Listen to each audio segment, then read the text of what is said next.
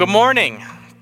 We're continuing our way through the Gospel of Luke, and today we're going to finish out the entire chapter. Well, we're going to finish the last portion of the chapter of chapter 13. So go ahead and open up your Bibles to Luke chapter 13. Now, I know for many of us, uh, it's hard to know what day it is at any given point, and so let this be your reminder today as you're watching this. It is Sunday, it is the Lord's Day, it is the day that we get to typically be with our brothers and sisters in Christ and worship the Lord, God willing. Uh, very, very soon, we'll be able to do that again. In the meantime, we are going to be focusing on the same passage together this morning. We're going to be seeking God in His Word. We're going to be seeking to learn from Him. We're going to be seeking to be changed by God in His holy Word. And uh, so we'll be doing that. Now, as a reminder, just as we're, we're picking up from uh, just a week ago now, but in case you've forgotten, uh, we were listening as Jesus compared the kingdom of God to a narrow door and was encouraging, telling uh, us to enter through that door, to enter through Christ by faith in Jesus Christ. And, and so then our next portion of the passage is, is where we're picking up today. And, and, unlike last week, this week, these, these are the exact same moment. This is happening in that same conversation, the same event going on. Uh, now, we're going to read it in two sections just so you can keep it fresh in your mind as we get to it. Uh, and we're going to start off right off the bat. Let's just jump right in. Luke chapter 13, beginning in verse 31. At that very hour, some Pharisees came and said to him, Get away from here, for Herod wants to kill you. And he said to them, Go and tell that fox, Behold, I cast out demons and perform cures today and tomorrow, and the third day I finish my course. Nevertheless, I must go on my way today and tomorrow and the day following, for it cannot be that a prophet should perish away from Jerusalem. Brothers and sisters, the grass withers, the flower fades, but the word of our God will stand forever. Let's pray. Father, we know this is your word. And we know that it's possible for us to come to it and just learn facts about history, about Jesus. But Lord, we, we want to come to your word to know you better and to learn how to better love and to honor you. And we want to come so that we might learn how to better love our neighbors. And so we ask, Holy Spirit, please change us today from the inside out. It's in Jesus' name we pray. Amen. So, what are we to make of this passage right here? What are we to make of this? Because on, on the first level, you look at this and you're thinking, here are the Pharisees finally coming around, finally starting to see who Jesus is, finally getting on his side, and, and they're showing some kindness to him. They come and they're warning him, hey, hey, Jesus, don't stay here because Herod, right, the, the Roman ruler of this region, Herod, wants to kill you, so you need to leave. You need to get away from here. And, and we know the death threat is real, right? Herod might make these, but remember, this is the same Herod that ended up killing John the Baptist, having him beheaded because uh, some woman actually danced pretty well, and this was the reward she asked for. So we know he's willing to kill someone, and, and it sounds like he's going after Jesus at this point.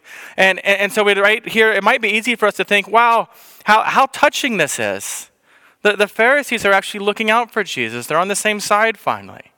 Uh, finally, they, they, they've come around and they've got his back. This is good. Well, it's good, except for we, we know one little thing about the Pharisees. We know that everything we've ever seen from them before, every moment before, and the way that they interact with Jesus is completely contrary to this. And so maybe, maybe we should question the, why the Pharisees are warning Jesus. Because let's be honest, this is a lot like if, if Bellatrix Lestrange was, was coming and going to, to warn Harry Potter, hey, you need to get away from here because Lord Voldemort wants to kill you. Or, or maybe it's like if Boba Fett, you know, it comes and finds Han Solo, hey, Darth Vader wants to kill you, you need to get out of here. The, this is kind of the equivalent that we're talking about here. And, and, and so we know there is something more sinister going on than what it looks like on the surface. This is not someone's warning that you trust to be genuine. After all, where did the Pharisees even get this information to begin with? Are, are they talking to Herod? Have they been in discussion with Herod? Are they the reason Herod wants to kill him? Uh, and, and really, Jesus believes that's where they got it, right? That they're somehow talking to him because he tells them, take this message back to Herod as if that's where they've come from to begin with. Now, the most likely explanation that explains the sinister motives behind this is that they're wanting to warn Jesus here uh, because he is now close to where Herod lives, but that is also far from where the Pharisees have power, right? And so they want to they want to drive him, they want to push him, they want to scare him back into to Judea or towards Judea, where the Pharisees have more power over Jesus, where they might be able to do something to him. and, and so then as we see this interaction, as we think about Jesus' response, it's, it's good for us to know that as Christians, we are called to treat others with patience in our language and the way we interact with them, to be graceful, to be kind in the, in the words that we use. And, and yet, there are actually times when we should be a little more aggressive when we should be a little less gentle, a little less just endlessly patient with people. And now be careful because I don't want us to define this on our own, right? I don't want you to think that, you know, whoever you've been locked in this house with lately, uh, you know, the, the roommate or whoever's in their house who refuses to do their dishes and leaves their dirty dishes out constantly, right? This is, this is not freeway. This is not giving you a, just a, a lead way to be as rude as you possibly want to them. You must still be patient. You must still be kind as you're encouraging them. Here's how we wash our dishes. I need you to do this, things of that nature. In, other words, we, we can't be rude just because we're frustrated or because someone annoys us, right? The situation, though, that calls for a less gentle response, the specific one we're talking about here, is, is exactly what we see in this passage as, as Jesus is interacting with, with the Pharisee and ultimately with, with Herod as, as his message. Because when, when someone is, when dealing with someone who is actively, intentionally leading others away from the gospel, that's not the time for us to be patient and, and understanding. I don't know, but have you, have you noticed that every time we see Jesus get salty, and I kind of love it when he gets salty, that probably says something wrong with me than anything else, but every time we see him get salty, it's with the Pharisees there's, there's something specific going on here because you remember even back in, in Luke uh, 3 7, when, when Jesus calls the Pharisees uh, a brood of vipers, right? That's an insult that he throws out of them. Or in John 8 44, where, where, where Jesus calls them, hey, you're the children of the devil. That's not a compliment. Um, it, it's Jesus getting salty. And, and Jesus, you know, his issue with the Pharisees is this that they've added to God's law, they have distorted the gospel. That's why he's so quick to get salty, right? Tur- turning it from a, a, work of Christ and unmerited grace to a, a work of self righteous reward that, that, that somehow they think they can earn it. And so Jesus' response here is both to the Pharisee who he's speaking to and also to Herod who the message is. And in both cases, it's a threat to what Jesus is trying to accomplish salvation. Um, and so he is not soft, he is not gracious. In fact, Jesus calls Herod what? He says, uh, he calls him a fox. He says, Go and tell that fox. I wish we could hear the tone, right, to, to, to see how Jesus says this. But you know, there's, uh, you know, just by the words there, we know that there's, there's some insult in that. And, and, and on some level, though, you might be thinking, I, I wouldn't mind being called a fox. That's not so bad, right? Because we know it as a, a term that means an attractive woman or a silver fox, right? A handsome older man. They, these are the kind of ways we might use the word fox. Well, those weren't terms that were used that way yet, not, not in first century um, Israel slang at that time. You see, fox was nothing but an insult meaning someone who's sly, meaning someone who's evil, meaning someone who is just predatory. And that's what he's saying about Herod here. And, and remember, Jesus is not just throwing it out like you and I might throw an insult. Jesus actually knows the hearts of people. And so when he says this about Herod, we know that he's absolutely right about Herod.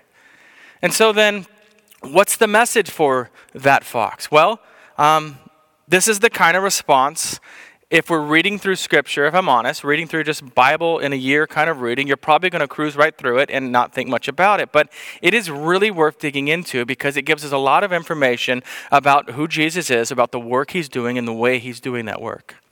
Now, the first thing that we see Jesus, uh, we see Jesus, first thing we see is that Jesus came to deliver people from the devil, right? Look at verse 32 right in front of you. Behold, I cast out demons and perform cures. That's what he's doing. And he says he's going to continue to do this, right? He's, and he uses this phrase uh, today, tomorrow, and the third day. And your mind probably immediately goes, oh, he's talking about the resurrection. Anytime we hear the third day, we think that. I know it sounds that way. That's not what he's talking about. This is actually uh, not about the resurrection. It's, it's a Hebraic idiom, it's a figure of speech that was common at the time, and it means just a short period of time. Here's what my plan is for the next little while. Uh, in other words, Jesus is saying, I have people to heal in this area. I have people to set free from the devil, and I'm going to continue to heal them and set them free for the next foreseeable future. And this is, you know, further bolstered at the end of verse 32 when he, when he says this. He says, I finish my course, right? It seems a little bit out of place there if you're looking at the text. Uh, but he says, I finish, I finish my course. Now, many of us start things we don't finish. We, we just do. How, how many of us have tried to learn an instrument, either picking up a guitar or piano, only to later quit because, well, that's hard work? Or how many of us have started a, a degree that ends up being left undone? Or how many of us have stacks of books in their house that are halfway read, right, that you never finish? Or how many of us have house projects that you began at some point, you intended to finish, and you can't wait till it's done, and yet, long period after they've begun, they remain unfinished? Now, not with Jesus, though. Jesus is committed to finishing what he began, what he's been sent to do, and nothing, nothing is going to stop Jesus from completing his mission. I mean, it's, it's, it's like the old postal ad that, that states neither snow, nor rain, nor heat, nor temporary loss of gravity, nor grumpy robots made of old washing machines, nor black holes that swallow the entire known universe will keep the U.S. Postal Service from its appointed rounds. Nothing.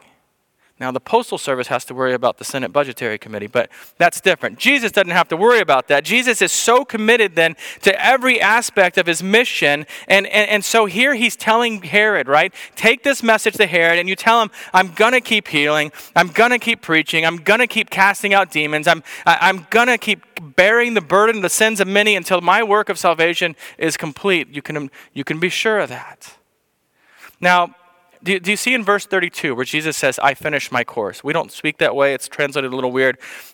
the Greek literally means this He says, I will be finished. I finished my course. It's literally, I will be finished. Now, do you remember what Jesus' last words on the cross are? But before he dies, before he's finished, that Jesus in John 19:30 records it, right? It is finished. The task is done. The, everything he has set to complete is completed. That is what's going to happen. That's the finished work of Jesus on the cross and, and his resurrection three days later. And, and that's why we can have such assurance of our salvation, right? Because it's not an unfinished work. Jesus has already actually completed it. And, and so if you've trusted in Jesus, there is nothing else that you need to do. There's all kinds of things you can be doing there's all kinds of things you should be doing. There's all things you're going to want to do because of that change. But there's nothing else you have to do to be set free from the guilt, uh, uh, uh from, from guilt and punishment of your sin that is done. Now, there is another thing for us to notice in Jesus' response here. Uh, Jesus, in a sense, is, is saying this. He's saying, Yeah, I, I, I hear you. I, I hear this message from Herod, but I'm invincible. Not basically invincible, but truly and absolutely, completely invincible until it's time for me to die upon the cross. And, and he's not afraid of Herod. And I love that. He's not afraid of Herod because, because God is sovereign. That's why. And the same is absolutely true for, for you and I, right? Our life is completely in the hands of God, even if we're not aware of it, like Jesus says, moment by moment. It's an absolute truth, something we need to be more aware of. Now, now, now, Jesus knows when his death will be. You and I, we do not know. And I think that's a grace of God that we don't know. Can you imagine having to carry that weight with you constantly? Uh, but anyway, we, we can still be calm in the midst of these threats, and we can be calm because while, while the future is uncertain for us, we, we know that we are in the safe hands of God, and the future is not uncertain for Him. We are always, always, we, we can trust in the good providence of God. Now, th- this week in Laura's reading, she's been reading this book by Jerry Bridges, and in God's good providence, she, she read an incredibly timely quote by the late, and I've already told you, his name's Jerry Bridges. Jerry, and Bridges says this He says, God's providence is his constant care for and his absolute rule over all his creation for his own glory and the good of his people. Nothing, even the smallest virus, escapes his care and control. And up until two months ago, we probably would have read over that and been like, oh, virus. Nothing escapes God's care and control. My, my son Beckham, uh, Beckham, you think I should pronounce his own name? Anyway, uh, anytime anyone says anything like, hey, good luck on that, or that was lucky that that happened, things like that nature, he always plainly responds, there's no such thing as luck. Uh, and really, it, uh, it's annoying sometimes. Beckham, it's annoying sometimes. But, it, but it's also a great reminder that, that ultimately there, is, there are no accidents.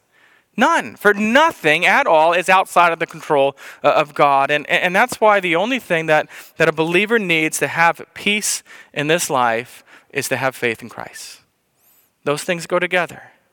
We, we, we need to believe then the promises of God in His Word. We need to believe promises like, like eight, uh, Romans 8.28, which says that, and we know that for those who love God, all things work together for good for those who are called according to His purpose. You truly, truly believe that. Not just memorize it, but believe it. And so then in verse 33, Jesus says he'll continue on his way. What What's he mean by this, right? He, he has this, this holy obligation, uh, as we said before, to finish the salvation that he's accomplished. He's got to get to where he's going uh, Jerusalem. He's going to the cross.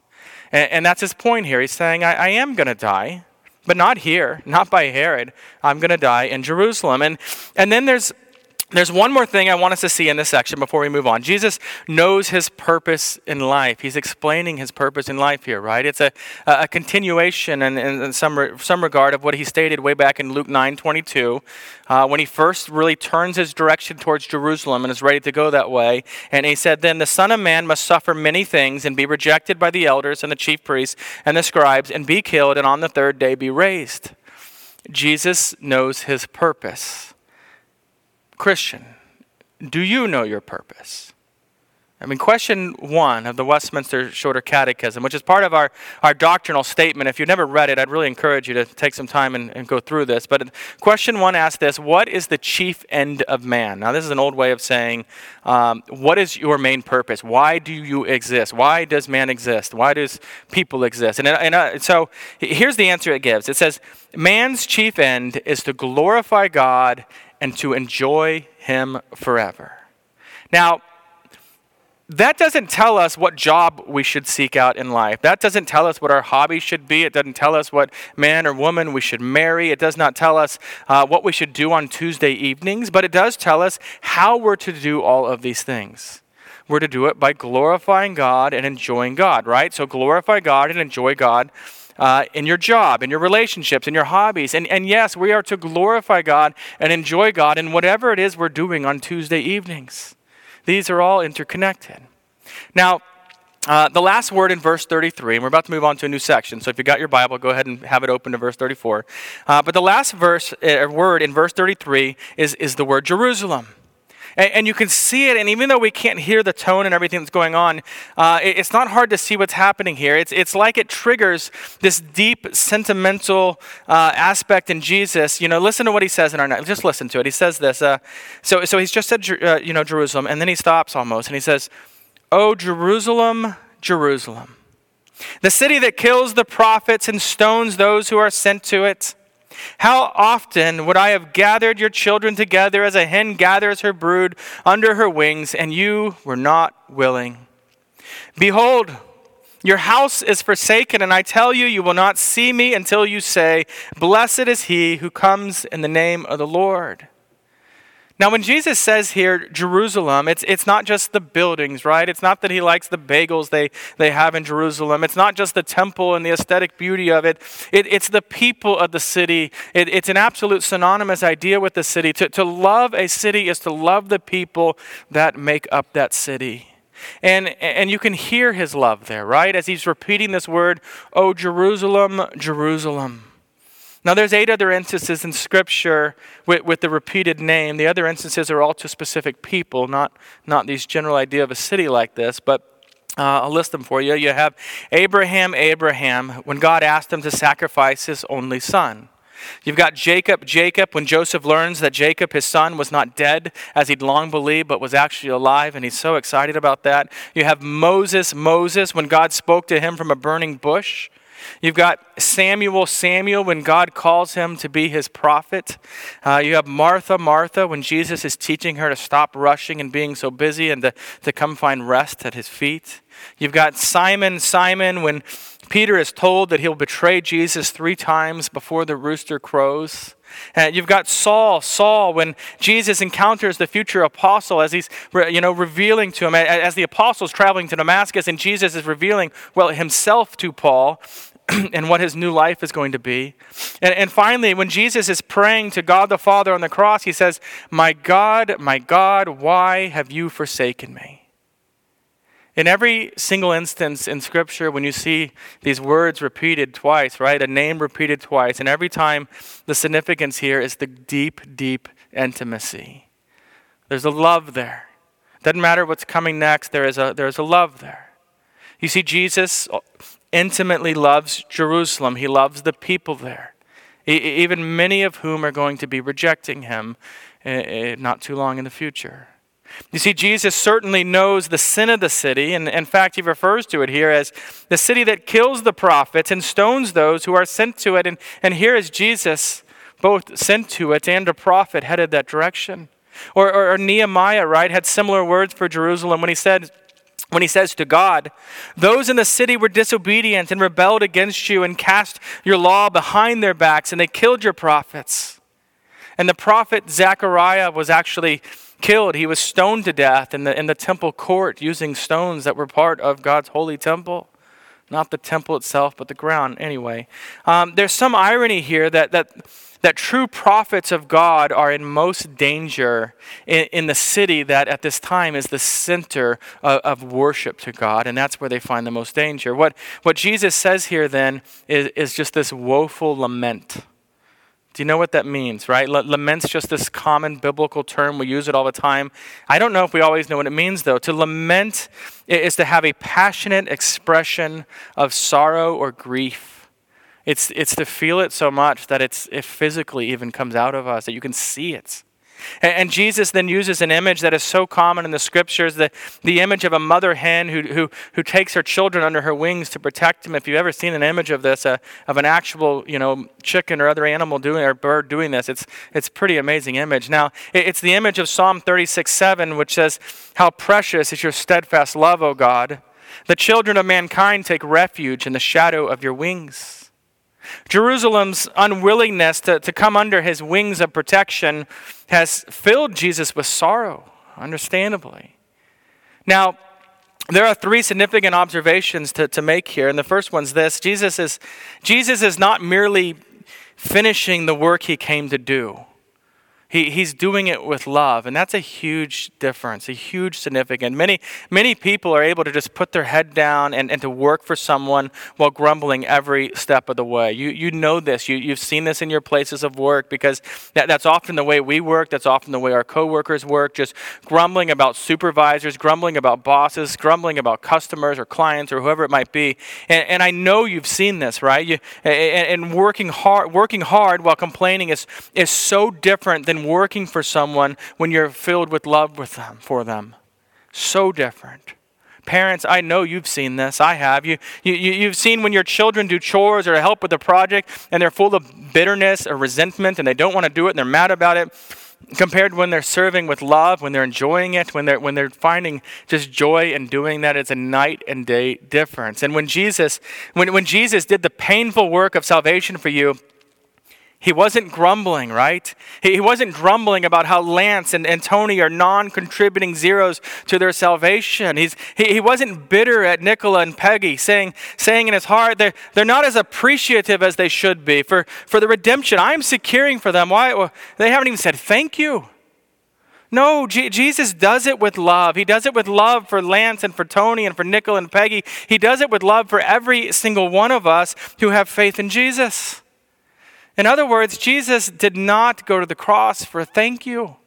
He, he goes because of love for his Father, and he goes because of love for his people. He's, he's redeeming.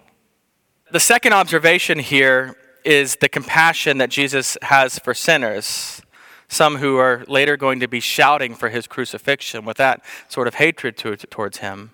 Um, this compassion of Jesus I find very convicting to me, and maybe it will be for you as well. Jesus, because Jesus knows just how sinful the people of Jerusalem are. Jesus knows the crimes they've committed. Jesus knows the ways they've treated their families, the way they've treated others, the way they've been dishonest. He, he knows the lust and the bitterness that dwells in their hearts. He, he knows they are not good people. And, and he's not saying, You people are the worst. Why can't you just be more like me? That's not what Jesus is saying here. No, he's, he's filled with compassion for them. And I'm so like blown away from that. You know, because if that's how Jesus loves sinners, including me, including you, why do we so often respond with, with contempt, with, with disgust in our hearts? I mean, be, be honest for a moment. I know we all want to think we don't, but be honest when, when you see people who are in all, just outright rebellion against God right? Corrupt politicians, drug dealers, gang members, drag queens, pro choice advocates, crooked businessmen and women, what, what, you add whatever you want to this list. When, when you see that, when you see people that are just unrepentant sinners, do you, do you just want to push them away as far as possible from you? Right? What's going on in your heart? Do you ever just, unmoved, simply think of them? They, they just disgust me or I hope things go terrible for them since they're trying to, to do terrible things or, or something like that. How do you respond? And, and yet, here we see Jesus longing to draw sinners under the protection of his wings, longing to see them come to him for salvation. And all I can think here is that we ask God to, to change you, right? To, to change us, to, to give us compassion towards lost sinners like Jesus models for us. So that instead of bitterness and contempt, that we would, we, you know, let us view them as, as people who need Jesus like we need Jesus. And that we can view them as, as people who, who need to be redeemed by Jesus, just like we are redeemed by Jesus. And, and some will be redeemed. It happens every day across the world, and, and we should rejoice in that. Someone hears the gospel, they, they, they learn of the cross, they learn of the empty tomb, and they're encouraged to believe on Jesus as their Lord and their Savior, and God redeems them, and, and they repent of their sin and believe in Jesus, and they're saved forever. Hallelujah, right? But sadly, others are going to refuse to come to Jesus always. And that's the third observation I want us to see here. Jesus is willing, but Jerusalem is unwilling. That's the relationship. And, and, remember, last week Jesus compared salvation to the narrow door. It's, it's not random that Jesus follows that up with these words here that, you know, I, I am willing, I am willing, but you are unwilling. Listen, our, our salvation is from God. There is no doubt about it. Only God's elect will, re, will be redeemed. However, it is, if we will go, uh, if, sorry, however, if we will not go to God, it is completely upon us, on us. How that is so is somewhat of a mystery. And, and it, it's bound to make your head dizzy, right? You're just to feel a little dizzy, but, but we have to understand that's an absolute biblical truth. That's how it works. And still, never doubt the Lord's willingness to save you. Do not doubt that.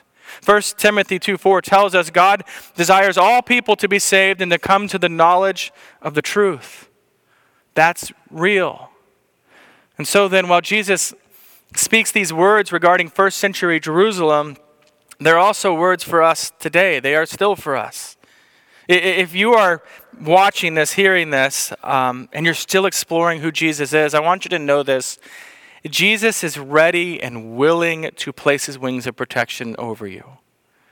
But you must go to Jesus believing in him with faith. Now, Philip Ryken here points out this. He says, If Jesus had compassion for the lost sinners of Jerusalem, then he has compassion for us. The invitation to come under his sheltering wing is offered to everyone without exception in all of life's troubles. Now, Sinclair Ferguson, in his book, The Whole Christ, is, is really wishing to be uh, very clear, to put something in precise language, uh, so that he can make sure that you understand that the offer of salvation, the gospel that we share with people, when we do so, it, it, in light of election, is still a genuine, right, a real offer that, that is being given to them. And he words it this way He says, There is a living Savior who, because he died and rose again, is sufficient to save you, and indeed each and every person who comes to him in faith. There is fullness of grace in Christ crucified, and you too may find salvation in his name. Jesus is willing. And so then in our last verse, Jesus says their house is forsaken. There's a little bit of a change of direction here. Uh, it, it's consistent, but it's a change of direction. Jesus is, is declaring judgment, right? He's gone through the woefulness. My heart is broken because I want to gather you and you're unwilling. And because they're unwilling, he's now going to show that he's declaring this judgment. And, and notice he doesn't say at this point God's house right? They thought of the city of Jerusalem, God's city. They thought of the temple as God's temple. And, and here he calls it their house, right? Your house, uh, because God has forsaken it. He's not putting his claim on it at this point. He's, he's left them who are unwilling to come to him. Um, this prophecy is going to come true ultimately in 70 AD when both Jerusalem and the temple are just are destroyed. Um, and so then, when, when Jesus says in verse 35, uh, at the very end of this passage, you will not see me until you say, Blessed is he who comes in the name of the Lord. Now, that, that might sound a little weird to us because if you're going through this and thinking through it, you're like, they're going to see him later today, right? They're, they're going to see him tomorrow as he continues the journey to Jerusalem. Um, so, what's he talking about?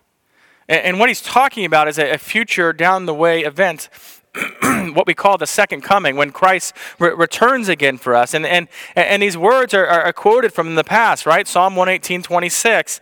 And, and the point is that at Christ's return, every single person will know that Jesus Christ is Lord.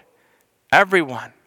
And, and so he's saying the next time you, you really see me, for, for who I really am, it's going when I come back at my second coming and, and you know who I am.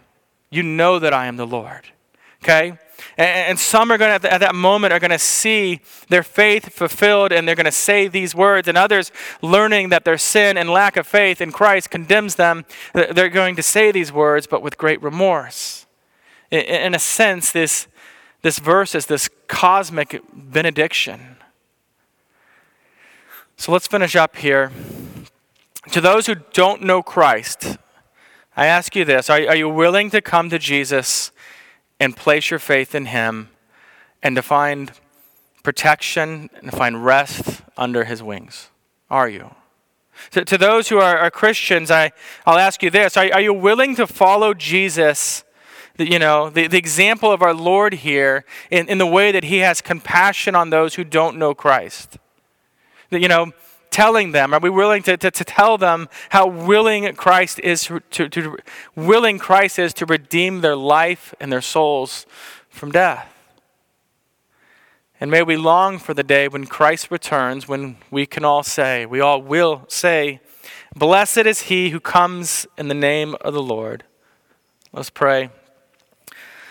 Father, make us willing to come to you, to find protection under your wings. Make us willing to follow you in suffering, knowing that the days of our lives are numbered and secured by you alone. Make us to be full of compassion for the lost who are just like us, except they don't have Christ. And may we live each day in the, in the purpose that you've given us, Lord. Whatever today looks like for us, would we go about glorifying you and would we go about finding true and real delight in you? It's in Jesus' name we pray. Amen.